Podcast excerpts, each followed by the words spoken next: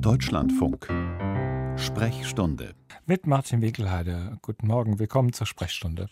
Am Anfang steht meist eine kleine Veränderung der Schleimhaut, eine gutartige Schleimhautwucherung, ein sogenannter Polyp. Es dauert in der Regel viele Jahre, bis ein solcher Polyp bösartig werden kann.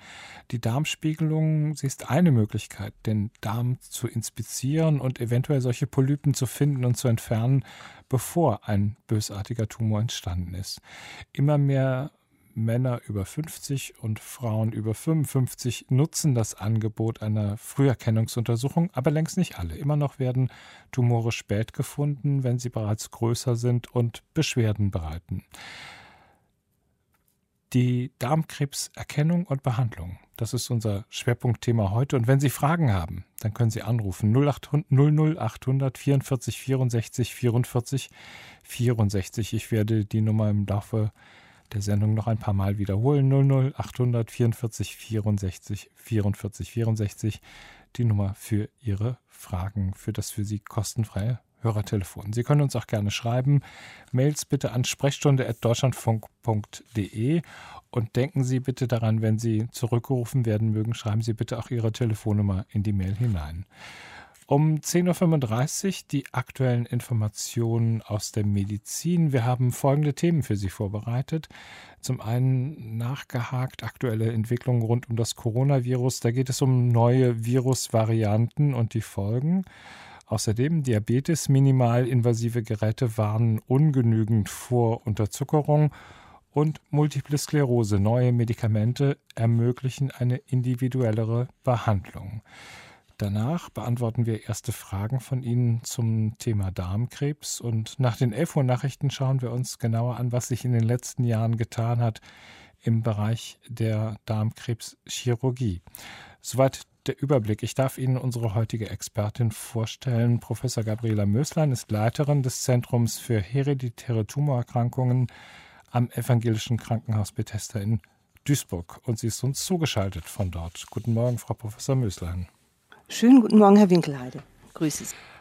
Das große Problem bei Darmkrebs ist, ähm, am Anfang gibt es überhaupt keine Beschwerden. Also man spürt nichts.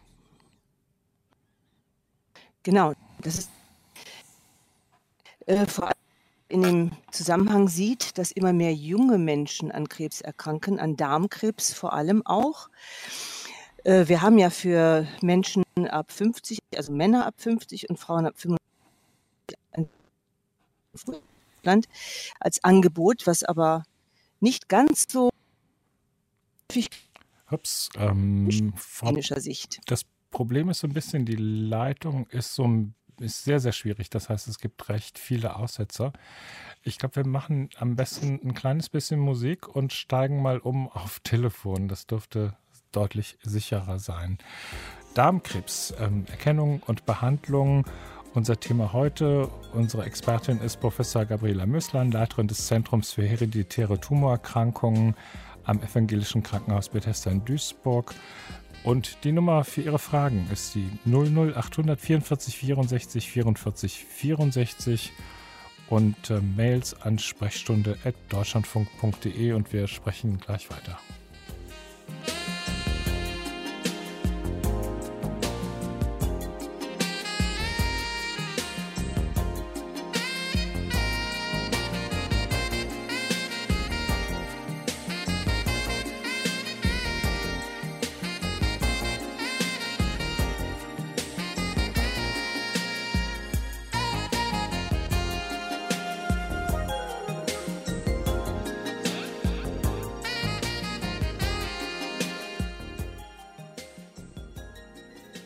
Darmkrebs, Erkennung und Behandlung, unser Thema heute in der Sprechstunde. Und jetzt am Telefon unsere Expertin, Professor Gabriela Möslein vom Evangelischen Krankenhaus Bethesda in Duisburg. Frau Professor Möslein, fangen wir vielleicht nochmal von vorne an. Ein Problem ist tatsächlich ja, dass der ähm, Darm wenige Möglichkeiten hat zu reagieren und Warnzeichen abzugeben. Das heißt, lange Zeit bleiben Tumore oft auch ähm, unentdeckt, es sei denn, man sucht gezielt nach ihnen. Das ist genau richtig. Und wenn man das in dem Zusammenhang sieht, dass immer mehr junge Menschen an Krebs erkranken, äh, ist das natürlich insofern besonders schlimm, weil man, man denkt, äh, Darmkrebs ist eine Erkrankung des älteren Menschen. Wir haben ja in Deutschland ein sehr gut ähm, eingeführtes und seit äh, über einem Jahrzehnt bestehendes Vorsorge- und Früherkennungsprogramm für Darmkrebs ähm, für Männer ab 50, für Frauen ab 55, das leider nicht ganz so äh, häufig genutzt wird, wie man sich das wünschen würde. Aber trotzdem ist es schon sehr effektiv. Bei jungen Menschen kommt das Problem wirklich dazu, dass man eine sehr lange Zeit hat, bevor man auch denkt, ja, meine Beschwerden sind jetzt doch so, äh, dass ich das vielleicht mal abklären lassen sollte. Ähm, das ist schon mal ein guter Schritt. Und dann äh, trifft man möglicherweise auf eine Situation, äh, wo auch Ärzte nicht so daran denken, dass das äh, durchaus auch jungen Menschen passieren kann, auch ohne Familiengeschichte. Hm, Sie haben gesagt, schon, wenn auch nicht alle, aber doch relativ viele Menschen schon nutzen das Angebot ähm, der Früherkennungsuntersuchung mit einer Darmspiegelung. Ähm, sind da Effekte eigentlich schon merkbar? Also das Ziel ist ja eigentlich, da Polypen zu erkennen, bevor sie zu einem bösartigen Tumor werden können. Ähm, gibt es weniger Darmkrebserkrankungen? Also nimmt die Zahl langsam vorsichtig ab? Ja, da gibt es ähm, aus Deutschland ganz gute Daten dazu.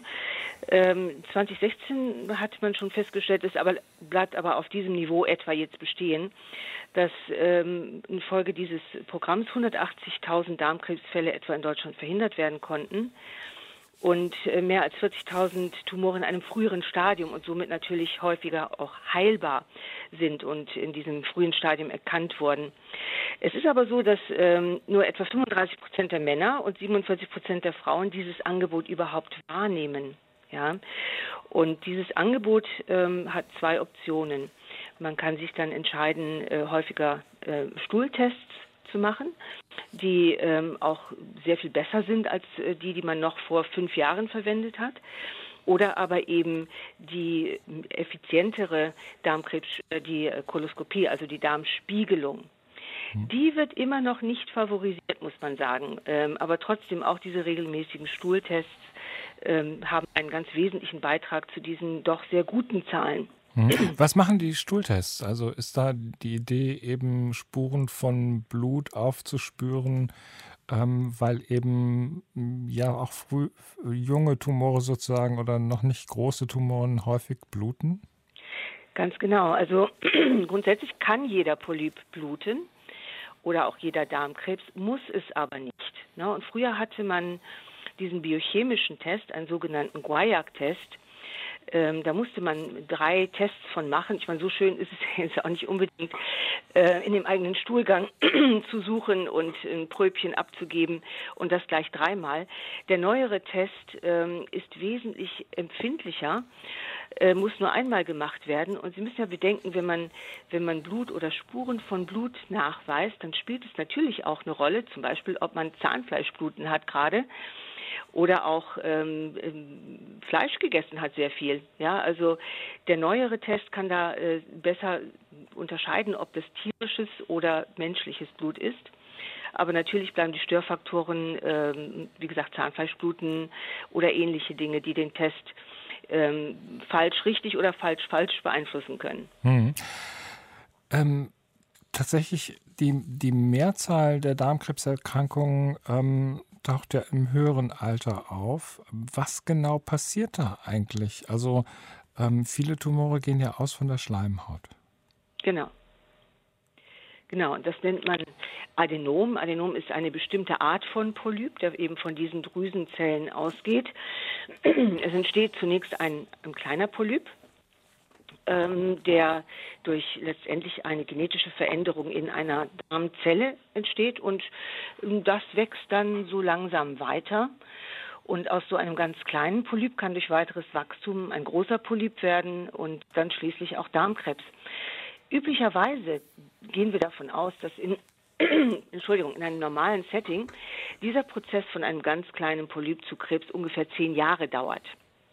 Deswegen ist das implementiert auch in dem Vorsorge- und Früherkennungsprogramm, dass man äh, die erste Spiegelung macht und dann zehn Jahre später nochmal eine zweite, weil man natürlich bei einer Darmspiegelung dann natürlich an diesen kleinen Polypen nicht vorbeischaut, sondern sie entfernt. Und das ist eine sehr wirks ein sehr wirksamer Weg, sozusagen diesen Krebs aus einem Polypen zu vermeiden. Denn wo nichts ist, kann auch nichts wachsen. Hm. Ja? Warum eigentlich ähm, wird, also Männern wird ja schon ab 50, also fünf Jahre früher, eine Darmspiegelung empfohlen. Hat man da einfach gesehen, dass ähm, dieser Prozess, also das Polypen entstehen, beim, dass das bei Männern früher losgeht als bei Frauen? Das ist tatsächlich so, ja. Ähm, also das ist, ähm, ich sage jetzt mal, ein Gender-Nachteil mal. also es ist tatsächlich so, dass Männer da ähm, leider doch früher Polypen entwickeln. Das hat natürlich viele Erklärungsmöglichkeiten. Ähm, da kann man spekulieren. Also man weiß zum Beispiel, dass eine ähm, hohe Einnahme von, von Bier äh, häufiger zu Enddarmkrebs führen kann. Also da spielen möglicherweise Umweltfaktoren, aber ganz sicherlich auch einfach die Tatsache, äh, dass man ein, ein männliches Gen hat, eine Rolle. Also man ist da ungefähr fünf Jahre früher dran als Frauen. Mhm wo Sie schon die, die Risikofaktoren angesprochen haben, ähm, wenn man so ähm, guckt bei dem Krebsinformationsdienst vom Deutschen Krebsforschungszentrum, da stehen relativ allgemeine Empfehlungen. Also da steht zum Beispiel Faktor, also bewegen Sie sich regelmäßig. Mhm. Bewegung ist wichtig, Übergewicht ist nicht so gut. Ähm, Ballaststoffe essen, ähm, wenig rotes Fleisch oder verarbeitete Fleischprodukte oder Wurst. Ähm, Alkohol und aber das ist, ist ja relativ allgemein. Man könnte ja auch sagen, leben Sie gesund. Ja, ja, es ist auch, also es gibt ganz gute Hinweise dafür, dass die Dinge, die Sie gerade genannt haben, äh, natürlich alle dazu beitragen, dass man hofft, weniger Darmkrebs zu bekommen. Es ist aber immer ein Zusammenspiel von äh, Umweltfaktoren, also Ernährung und andere Dinge, Bewegung äh, und natürlich der genetischen Grundlage, also das, was man mitbringt. Ja, ich meine, Beispiel, das jeder kennt, äh, Helmut Schmidt und Rauchen hat nie Lungenkrebs bekommen. Ja, man warnt aber davor. Ne? Also wenn man jetzt sagen wir mal einen, einen Genpool mitbringt, der schützende Faktoren hat, weiß man nicht, wie sich das gegenseitig beeinflusst. Ja. Ähm, aber zunehmend weiß man eben, dass bestimmte Faktoren tatsächlich ähm, korreliert sind. Ein, ein interessanter Aspekt, der jetzt neu auch äh, gerade in den Medien ist, ist zum Beispiel auch im Zusammenhang mit den jüngeren Erwachsenen, die jetzt häufiger an Krebs erkranken, äh, was spielen Softdrinks für eine Rolle? Ja, also Zuckerhaltige Also süße, süße Limonaden und sonst. Genau, mhm. die, die ja sehr viel von einigen getrunken werden. Und da muss man natürlich auch wieder, ich möchte auf die schwere Messbarkeit hinweisen, die machen natürlich zum einen dicker. Ja, also was, was spielt jetzt äh, sozusagen diese Gewichtszunahme und ein häufiger entstehender Diabetes für eine Rolle versus dem eigentlichen äh, Getränk? Ja, und da gibt es widersprüchliche Daten. Zum Beispiel gibt es eine gute Studie aus Australien, die belegt, unabhängig, also das können Sie ja berechnen, unabhängig von dem Faktor der Gewichtszunahme, spielt einfach diese Einnahme dieser Getränke eine äh, krebsbegünstigende Rolle. Ja, aber es ist wahnsinnig schwer messbar, weil man natürlich nicht nur von Softdrinks lebt. Weil was machen diese Menschen sonst noch so? Ja, ähm, spielt da Bewegungsarmut auch eine Rolle oder zu viel Fastfood? Das ist wahnsinnig schwer auseinanderzuhalten. Aber ganz sicher kann man sagen, dass diese Faktoren eine Rolle spielen. Wie sie gewichtet werden, das ist natürlich schwierig. Hm. Ähm, es ist ja auch häufig versucht worden, herauszufinden, welche Lebensmittel sind besonders günstig und ähm, die genauer einzukreisen, ist eben auch extrem schwierig. Ähm, kommen wir nochmal auf den Punkt. Ähm, Sie hatten vorhin ja auch gesagt, dass ähm, Darmkrebs auch junge Menschen treffen kann. Besonders häufig betroffen sind ja Menschen, in deren Familie sich Darmkrebserkrankungen äh, ähm, in denen die gehäuft auftauchen. Also gibt es da tatsächlich einen Zusammenhang? Gibt es ein, ähm, sozusagen eine genetische ähm, Vorbelastung, um es mal ganz vorsichtig zu sagen? Ja, die gibt es eindeutig. Wird auch zunehmend durch die Verfügbarkeit von genetischen Tests ähm, auch erkannt. Ähm, wenn man, im Prinzip muss man sich das so vorstellen, Menschen mit einer erhöhten erblichen Veranlagung bringen sozusagen den ersten Schritt in Richtung Krebs mit in die Wiege. Der erste Genfehler ist schon da. Und deswegen dauert es im Durchschnitt etwa 20 Jahre weniger, damit sich durch Zufall eben in dem anderen Allel, also in dem anderen Gen einer solchen Zelle, auch ein durch Zufall entstehender Fehler einschleicht. Ja? Und das ist schon ein Faktor, weswegen jüngere Menschen häufiger auch eine erbliche Veranlagung haben, die man nachweisen kann. Ähm, beispielsweise, wenn Sie äh, bei den äh, 18- bis 35-jährigen Menschen mit einer Brustkrebserkrankung nach den Genen schauen, dann findet man mindestens in 35 Prozent der Fälle tatsächlich ein betroffenes Gen, das zu Brustkrebs führt. Bei Darmkrebs ist es nicht viel weniger. In der Altersklasse, wie, wie gesagt, 18 bis 35 sind es knapp 30 Prozent.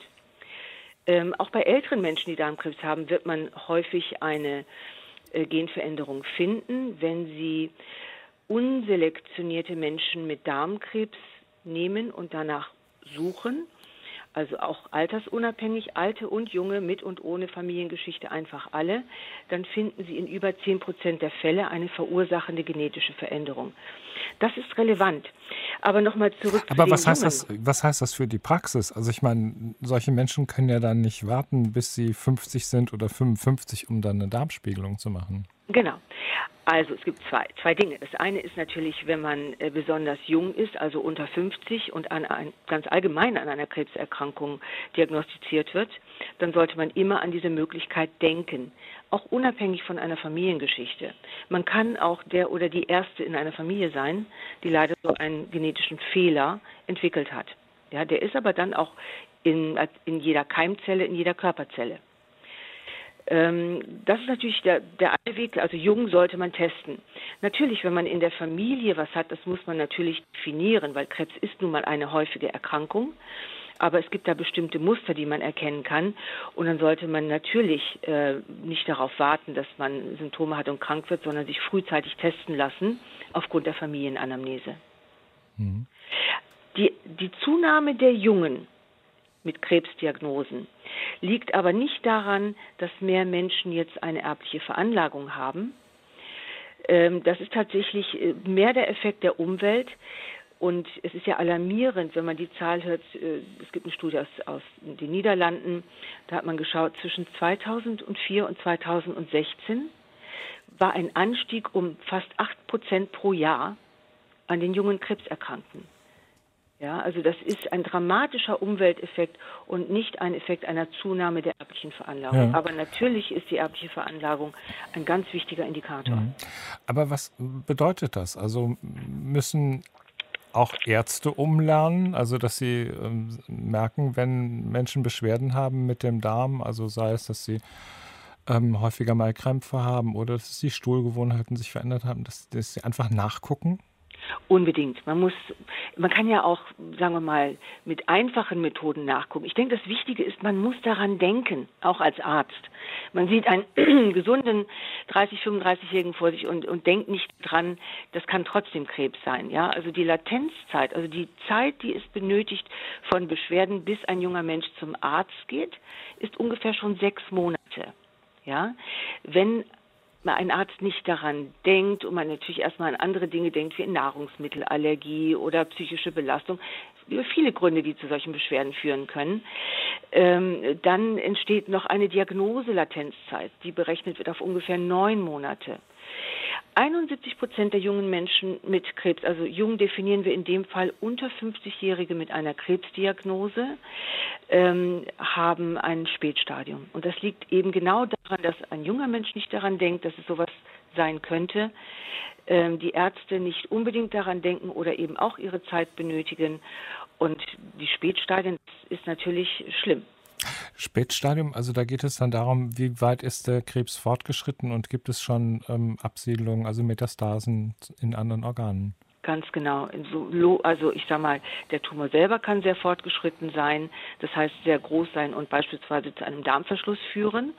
Und natürlich, je größer der Tumor ist, umso eher äh, durchbricht er die Darmwand und gelangt damit natürlich auch die Lymphbahnen und in die Blutbahn mhm. und macht Metastasen.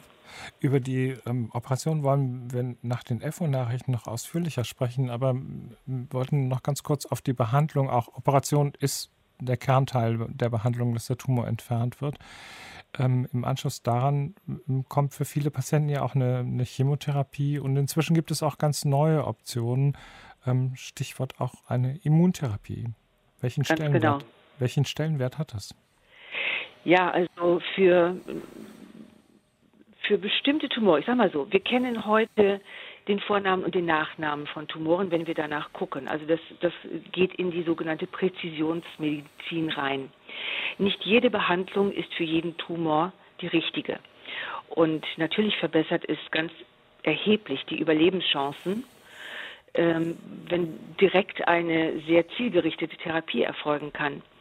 Ein anderes Thema sind natürlich die Nebenwirkungen der verschiedenen Therapien. Bei der Immuntherapie ist bei bestimmten Tumoren sowohl die Wirksamkeit wesentlich besser ähm, und auch die Nebenwirkungen auch auf Dauer. Oft braucht man da eine Erhaltungstherapie, ähm, weniger, meist weniger äh, eingreifend als äh, bei der klassischen Chemotherapie. Mhm. Ähm, aber in Deutschland kommt die Immuntherapie nicht von Anfang an zum Einsatz. Das ist korrekt. Also um beim Darm zu bleiben, ähm, auch bei den Tumoren, die im Prinzip diese Eigenschaft haben, dass sie gut auf eine Immuntherapie ansprechen. Das sind die Tumore, die eine sogenannte Mikrosatelliteninstabilität haben. Blöder Name, habe ich mir nicht ausgesucht, aber so heißt das kurz MSI. Äh, die reagieren besonders gut auf eine Immuntherapie, aber man würde zunächst immer eine klassische Chemotherapie beim Dickdarmkrebs machen oder auch eine Strahlen- und Chemotherapie, wenn erforderlich, beim Enddarmkrebs und erst die nicht anspricht, in Richtung Immuntherapie denken. Darmkrebserkennung und Behandlung, unser Thema heute in der Sprechstunde.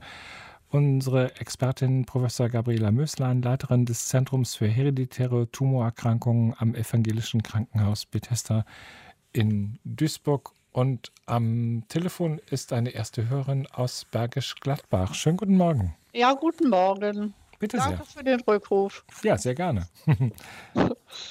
also, äh, soll ich mal anfangen? Ja, sehr gerne. Also, ich hatte mehrere Unterleibsoperationen, weil der Kinderwunsch bestand. Ich bin heute 85 Jahre alt.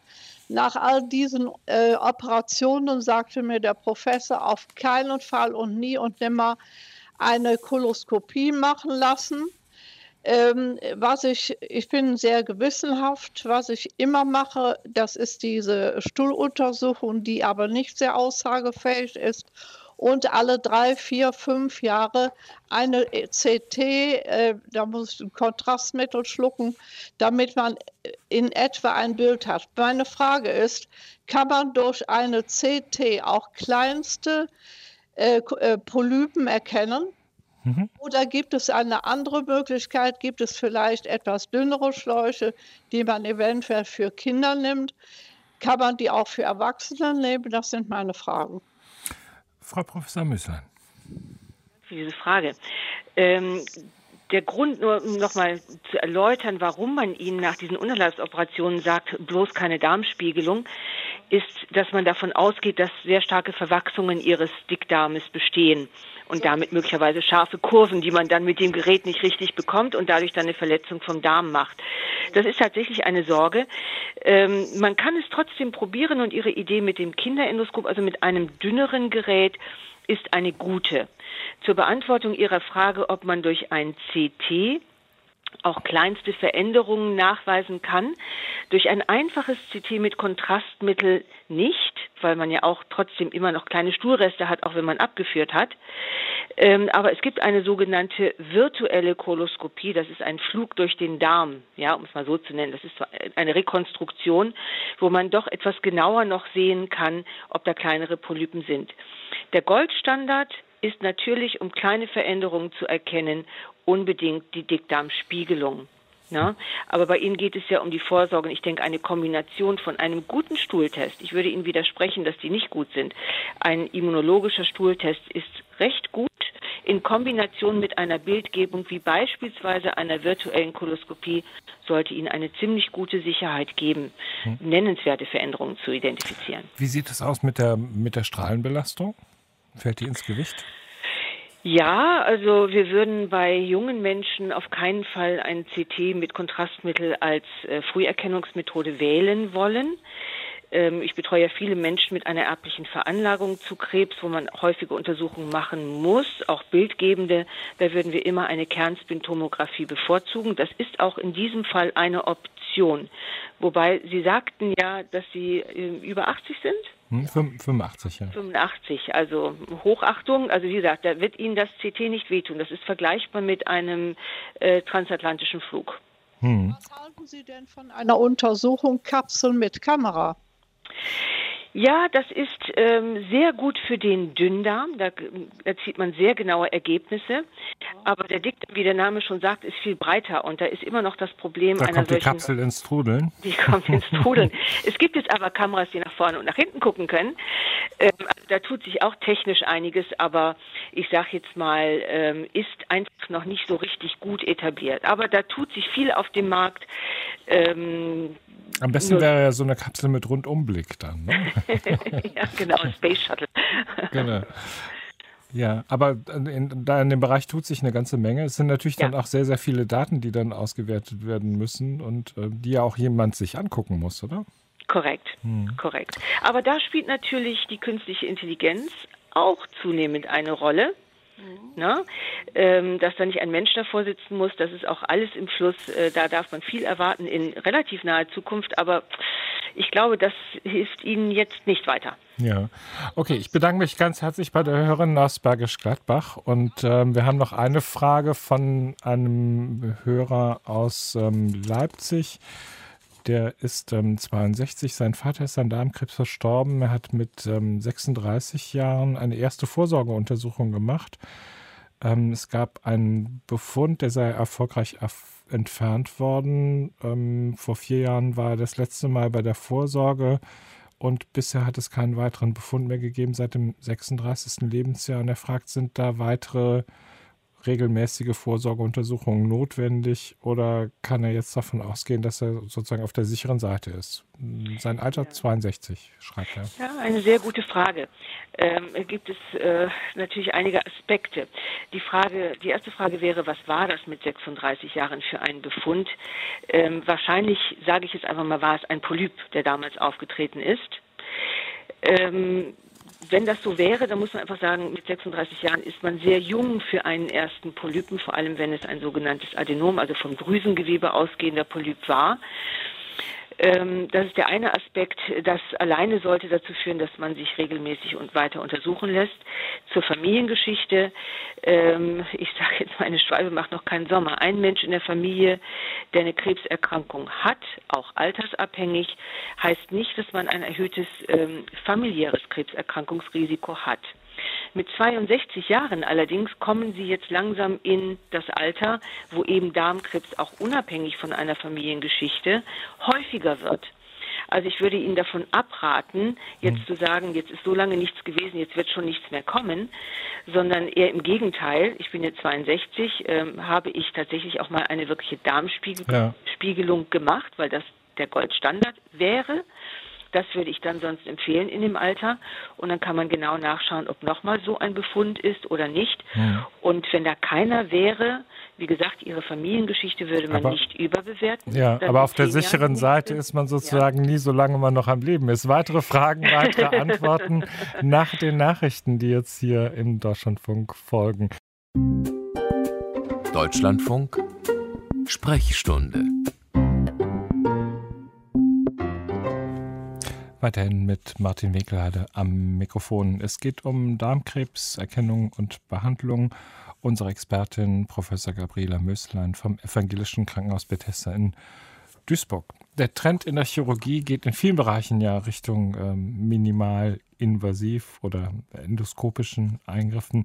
Um zu großen Blutverlust zu vermeiden, versucht man das auch bei Tumorpatienten ähm, minimal invasiver als sonst üblich zu operieren.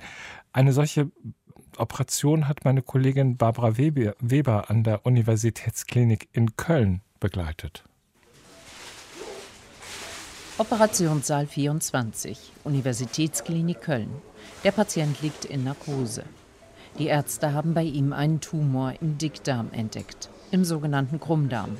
Diesem Patienten werden jetzt die Teile des Krummdarms abgeschnitten Professor Christiane Bruns ist Direktorin der Klinik und Poliklinik für Allgemeinviszeral- und Tumorchirurgie der Uniklinik Köln.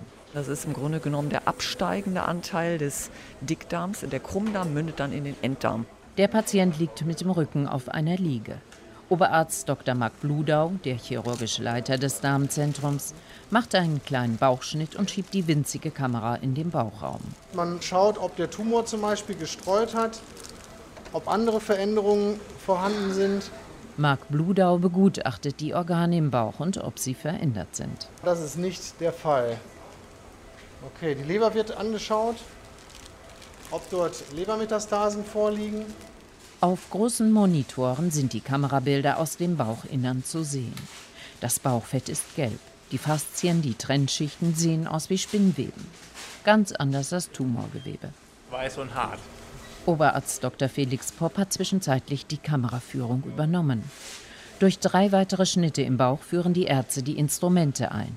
Kleine Zangen zum Greifen und ein Ultraschallgerät zum Schneiden und Blutstillen. Marc Bludau sieht sich den Dickdarm genauer an. Das Gewebe scheint hier verändert und man kann auch diese typischen Gefäßeinsprossungen in den Tumor gut erkennen. Der Arzt legt den Krummdarm frei. Er löst ihn vorsichtig von den Nachbarorganen ab. Niere, Milz und Bauchspeicheldrüse dürfen nicht beschädigt werden. Die Ärzte versiegeln mit Klammern an zwei Stellen den Darm, damit kein Darminhalt in den Bauchraum fließen kann. Dann schneiden sie das vom Tumor befallene Darmstück heraus. Es ist etwa 40 cm lang. So, wir geben jetzt das Darmstück zur histopathologischen Aufarbeitung ab. Um das Gewebe genauer untersuchen zu können. So, jetzt haben wir das Darmende vorbereitet und können das jetzt gleich unten an dem Rektumstumpf anschließen. Also an den Teil des Enddarms. Das machen die Ärzte mit Hilfe eines speziellen Gerätes, das durch das Gesäß eingeführt wird. Der Dr. Fuchs, äh, anheben, den Griff anheben, vorschieben, weiter vorschieben, weiter, weiter, absenken jetzt. Bleibt so, ja? Mit dem Stapler lassen sich die beiden Darmenden mit Metallklammern zusammenheften. Das macht so ein Flack, Pinzette, lang breit, auch für den Dr. Koch, das alles mal absaugen. Gut, und dann mal zudrehen. So. Weiter, weiter, weiter. Weiter, weiter, weiter, weiter, weiter, weiter. Und jetzt gleich nach 30 Sekunden wird die Klammernahtreihe ausgelöst. Und dadurch ist dann die neue Verbindung geschaffen und vollständig etabliert. Ich schieße jetzt. Ja. Jetzt wird nochmal 20 Sekunden gewartet, dass es nicht zu Nachblutungen kommt. Und jetzt öffnet sich das Klammernahtgerät wieder. Es wird jetzt wieder über den Anus komplett entfernt. Die Ärzte prüfen, ob die Naht hält und ob sie auch dicht ist. Dann bedankt sich Dr. Marc Bludau bei seinem Team. Und wir beenden jetzt die Operation. Eine Reportage von Barbara Weber war das.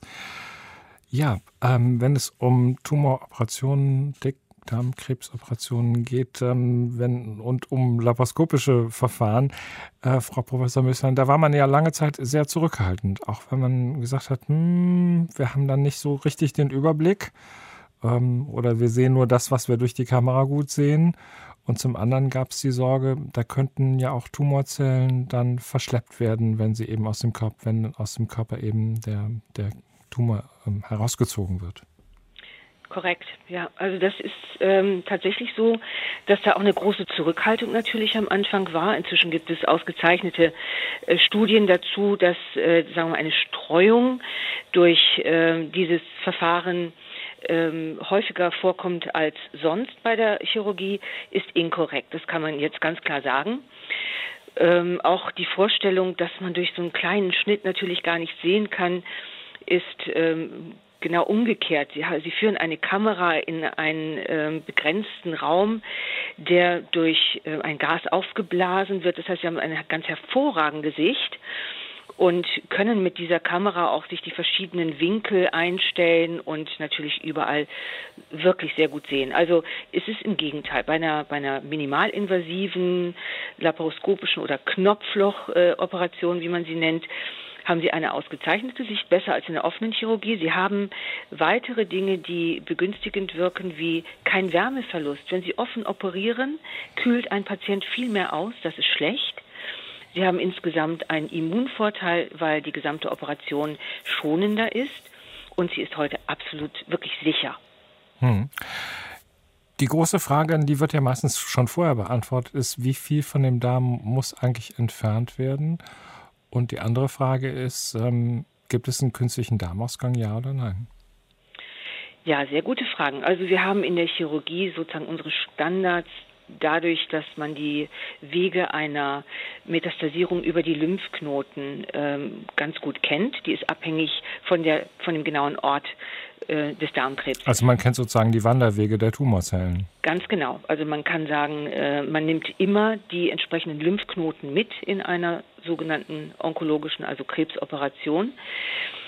Ähm, und wie gesagt, das ist wirklich standardisiert. Wenn Sie, wenn wir darüber reden, ob man einen künstlichen Darmausgang äh, bekommt bei so einem Eingriff, muss man unterscheiden zwischen einem vorübergehenden künstlichen Darmausgang, den man zur Sicherheit der Nahtstelle macht, oder ob der Krebs eben so weit unten im Enddarm ist, dass er so nah an dem Schließmuskel ist, dass man, um eine Heilung herbeizuführen, tatsächlich auch Teile vom Schließmuskel mitnehmen muss.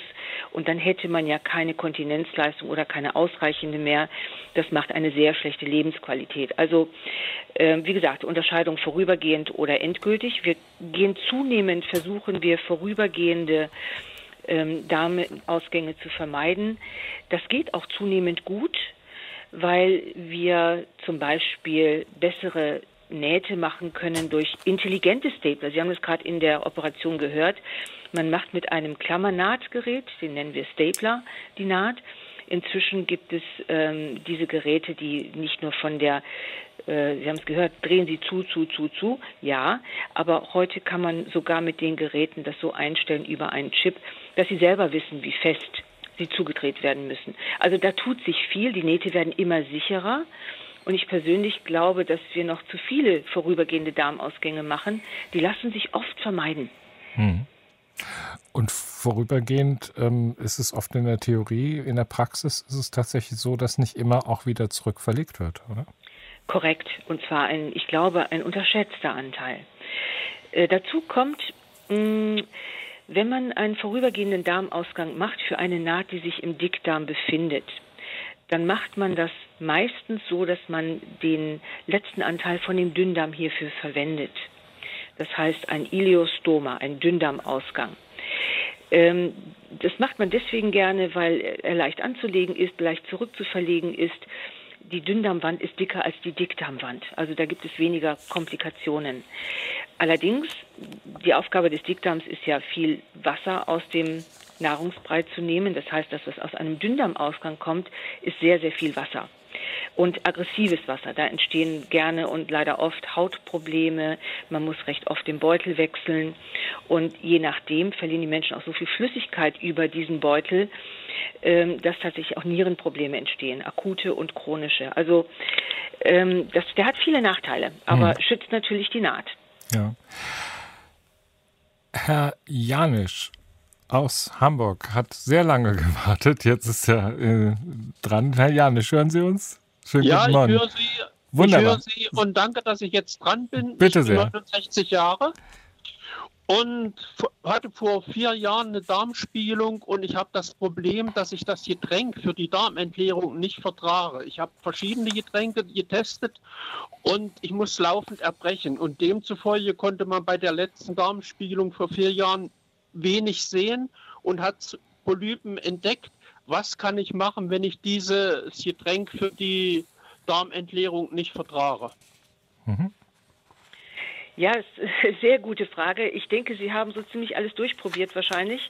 Ja. Ähm, ja, also das wäre zu hinterfragen, ob Sie wirklich so ziemlich alles durchprobiert haben, ähm, weil es gibt äh, zum Beispiel, schmecken alle nicht gut, keine Frage, aber es gibt Menschen, die vertragen ein Apfelmittel ziemlich gut, von dem man nicht viel nehmen muss, was aus meiner Sicht schrecklich süß schmeckt. Ja, aber manche Leute kommen damit besser klar, das hat auch eine gute reinigende Wirkung.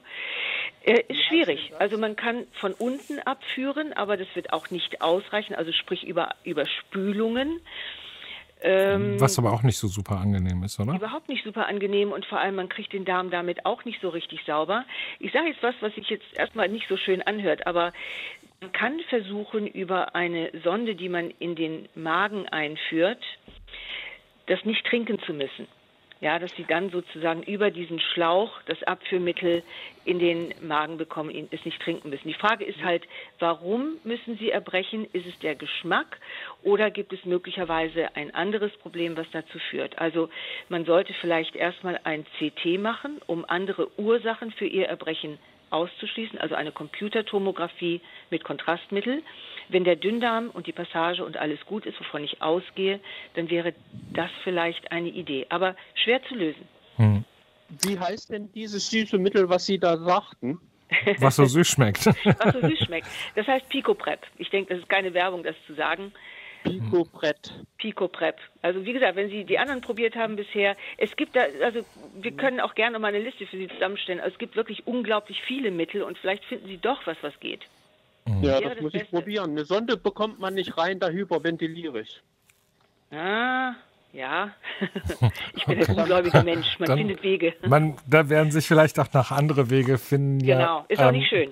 Ich, ich danke Herrn Janisch herzlich für seine Frage und Grüße nach Hamburg. Aber das Problem scheint mm, nicht ganz selten zu sein. Jedenfalls haben wir hier schon einige Fragen zu dem ähm, Thema Abführen und ähm, dann auch zu dem ähm, war auch noch, wir hatten ja vorhin auch über den virtuellen Flug durch den Darm, also CT gestützt ähm, gesprochen. Da kam dann noch die Frage, wie sieht das denn aus mit, ähm, mit Magnetresonanztomographie? Kann das eine Alternative sein?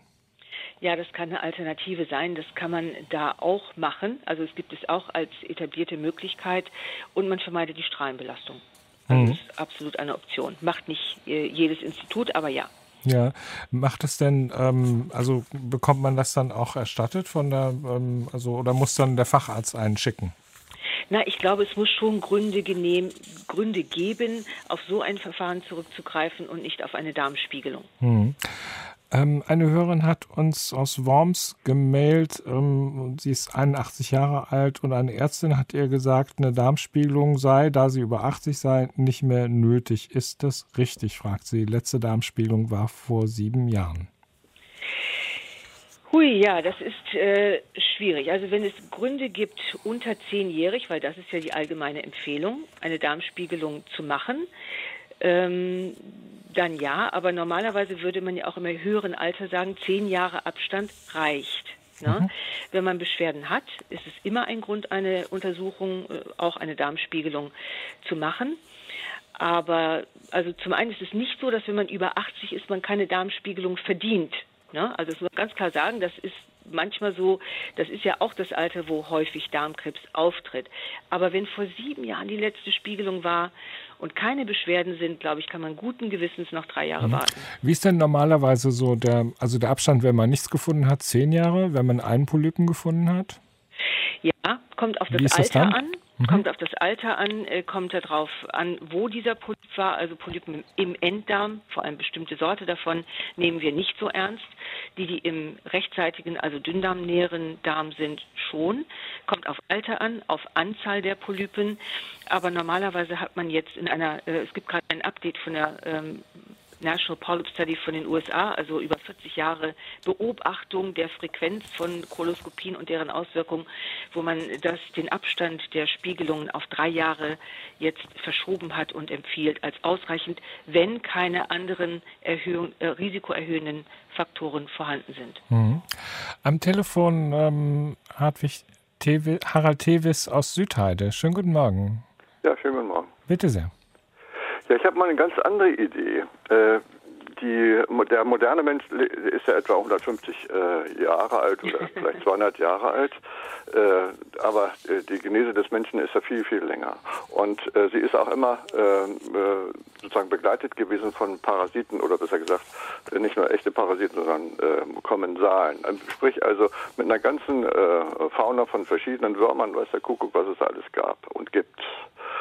Ähm, gibt es Untersuchungen, äh, ob es irgendwelche, ähm, sagen wir mal, physiologische Phänomene gibt, die bei äh, parasitbelasteten oder, oder begleiteten Darmen und so weiter möglicherweise äh, gar keinen Krebs kriegt, sondern dass diese äh, Würmer äh, durch irgendwie Abgabe von, von eigenen physiologischen Stoffen Ja. und so weiter schon seit Dass sie, Jahrhunderten dass sie sozusagen eher schützen. Dann, das wäre dann, sind, ja. da wäre aber dann die Hypothese, dass es eben vor 200 und noch mehr Jahren eben keinen Darmkrebs gab.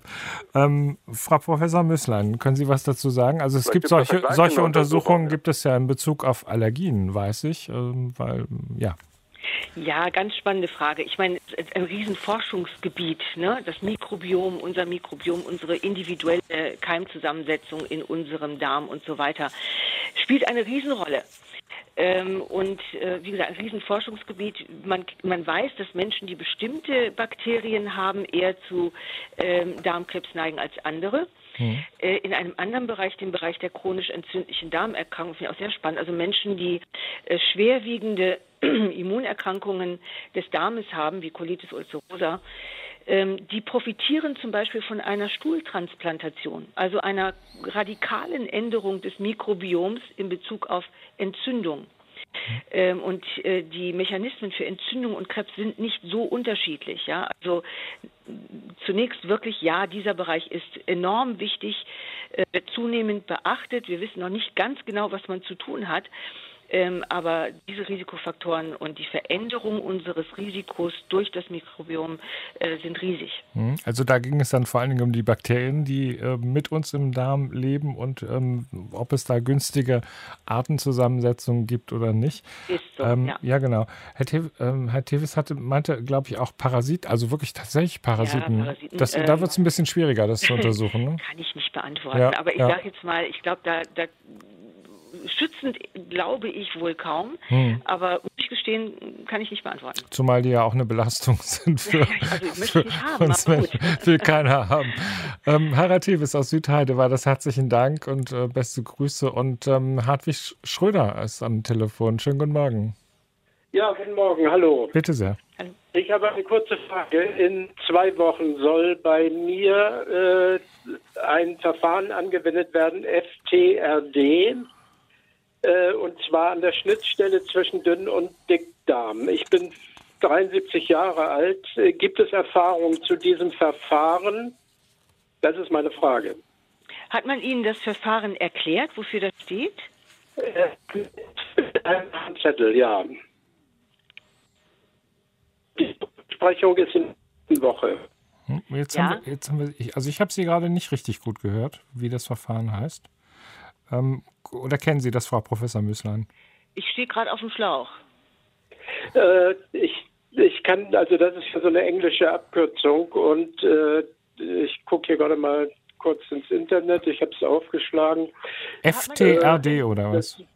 FTRD, ja, Full Thickness Resection Device.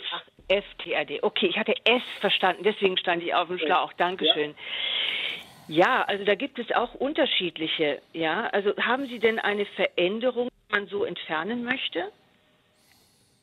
Also ich, ich merke von der Veränderung nichts, äh, aber das ist jetzt die vierte äh, Darmuntersuchung innerhalb von einem halben Jahr. Also da ist mehrfach schon was gemacht worden. Man kam aber an diese Stelle nicht so richtig ran. Genau, so hört sich das an. Ähm, letztendlich ist das Verfahren, was Sie da sagen, das kann man heute machen, auch endoskopisch, also wie bei einer Spiegelung oder so, dass man auch ein komplettes Stück der Darmwand entfernt, weil da eine Veränderung ist, die man entfernen muss. Ich sage mal, das ist eine sehr individuelle Frage. Und wenn Sie sagen, da ist schon viermal jetzt was gemacht worden, kann ich das so nicht beantworten. Grundsätzlich ist das Verfahren sehr geeignet für spezifische Veränderungen, um eine Operation zu vermeiden. Was, was, was, was wird denn da gemacht überhaupt? also es gibt Also mal ganz grob, also im Vogelflug. Ja, also im Vogelflug, Sie können mit, zum Beispiel mit einem Endoskop, also mit dem Spiegelungsgerät, ein, durch einen Aufsatz, sich Gewebe reinziehen in das Gerät und dann über den äh, Kanal, mit dem Sie auch Proben entnehmen, einen Clip da draufsetzen und haben so die komplette Wand entfernt und gleichzeitig auch verschlossen. Mhm. Okay. Und Erspart die Operation. erspart ihr also sozusagen, um eine Operation, ähm, ja, also vorzubauen. Ähm, aber das klingt schon nach einem relativ speziellen Verfahren, was auch nur in bestimmten, ähm, bei bestimmten Problemlagen dann auch zum Einsatz kommt. Ja, und Genau. man muss auch immer gucken, nicht alles, was man entfernen kann, ist auf diese Art und Weise ist sinnvoll so entfernt. Ja. Ich sage ähm, herzlichen Dank an Herrn Schröder und alles Gute. Und ähm, wir haben eine Mail aus Berlin bekommen. Ähm, da heißt es, es wurde erwähnt, dass Bier die Entstehung von Darmkrebs fördert. Warum Bier? Was ist mit Wein? Sehr gute Frage. Also Bier bezogen auf Enddarmkrebs. Ja, und Wein, ja, das muss ich jetzt den, äh, den Hörer enttäuschen, falls er Biertrinker ist. Also Rotwein schützt eher vor äh, Darmkrebs, aber in Maßen. Maßen. In Maßen heißt, äh, also das, ich, weil das kommt als Folgefrage sofort. Das kann ich natürlich. Also ich glaube, dass die, ich kann das jetzt nicht in Milligramm äh, ausdrücken, aber ein Glas Rotwein am Tag ist so ähm, so ungefähr die Größenordnung. Mhm. Viola Mikolajacek aus Berlin am Telefon. Ich hoffe, ich habe Ihren Namen richtig äh, ausgesprochen. Ich, ich äh, fühle mich gemeint, ja. Okay, das ist nett. Das ist nett. Dankeschön. Bitte sehr. Ja, also ich habe äh, Ende März erfahren, dass ich einen Darmtumor habe. Der ist dann auch relativ schnell operiert worden. Es hieß damals drei Lebermetastasen. Ähm, ich habe dann das Krankenhaus gewechselt, weil das, wo ich operiert bin, relativ weit weg war. Es hat jetzt relativ lange gedauert. Es sollte eigentlich operiert werden am Montag. Diese drei Metastasen der Leber stellte sich dann aber in einem MRT heraus, es sind mehr dazugekommen, kann nicht mehr operiert werden. So, jetzt bin ich natürlich etwas nervös Mhm. Ähm, die Chemo hat sich dadurch sicherlich um drei Wochen hinausgezögert. Ich habe jetzt, wie das so ist, ja, ein, ein, ein Bekannter sagte, ja, ich habe da einen Arzt und der hat mir äh, gesteckt, es gibt eine Möglichkeit, dass man durch eine spezielle Analyse des Tumorgewebes die Genetik des Tumors bestimmt und dann auf diesem Wege den Körper ertüchtigt, diese Tumorzellen selber als fremd zu erkennen und vollständig mhm. zu entfernen. Was ist daran und wie käme ich näher ran an diese Methode? Mhm. Also Sie sprechen an auf die auf Immuntherapie. Genau. Sehr, sehr gute Professor Frage. Müssen. Darf ich fragen, wie alt Sie sind? Ich bin 68. Ja. Ähm, also zunächst, man sollte heute bei jedem Darmtumor die Genetik untersuchen. Punkt. Ja. Ja, definitiv. Ich sage mal, wahrscheinlich hat man das gemacht, aber ich würde Ihnen den Rat geben, fragen Sie danach. Das ist das, was ich am Anfang gesagt habe. Heute können wir den Vornamen und den Zunamen eines ja. Tumors durch diese genetischen Untersuchungen kennen. Also ich habe das Biopsieprotokoll. Ähm, ich, ich, werde, ich bin morgen in der Onkologie. Ich werde fragen, ob das das ist, was Sie meinen. Ja, Mhm. Weil, dann, wie gesagt, Sie, Sie auch wenn man eine Chemotherapie jetzt macht, und ich möchte Sie da auch ein bisschen ermutigen, die Therapien ja. sind heute so gut geworden, dass auch in dieser Situation durchaus ähm, die Chance besteht, dass man ähm, die verkleinert, sie heilt durch eine weitere Operation, wenn das erfolgreich anspricht. Also ja. nicht die, ne? Also diese Chance gibt es. Aber umso wichtiger, und deswegen ist Ihre Frage so gut, genau die richtige Therapie jetzt zu machen. Ja, das, und das kann man nicht unbedingt in der Biopsie sehen. Da muss man etwas differenziertere Untersuchungen machen. Da würde ich Ihnen raten, sehr hartnäckig nachzufragen, dass man das äh, wirklich ausgedehnt macht, die Genetik dieses Tumors zu untersuchen. Mhm. Und daraus lässt sich dann auch schon viel ableiten, eben für die weitere Behandlung und ob zum Beispiel eine Immuntherapie wirklich gut ist. Unbedingt. Wir, mhm. steuern, wir steuern die Therapien heutzutage eigentlich danach und sollten es, sollten es immer tun. Ja. Darmkrebserkennung und Behandlung, das war unser Thema in der Sprechstunde heute. Dank allen Hörern, die uns angerufen haben und die uns gemeldet haben. Dank an unsere Expertin, Professor Gabriela Möslein. Sie ist Leiterin des Zentrums für hereditäre Tumorerkrankungen am Evangelischen Krankenhaus Bethesda in Duisburg. Frau Professor Möslein, herzlichen Dank, dass Sie so viel Zeit für uns genommen haben. Sehr gerne und danke Ihnen, Herr Wink, und den Hörern und den Fragenden. Genau.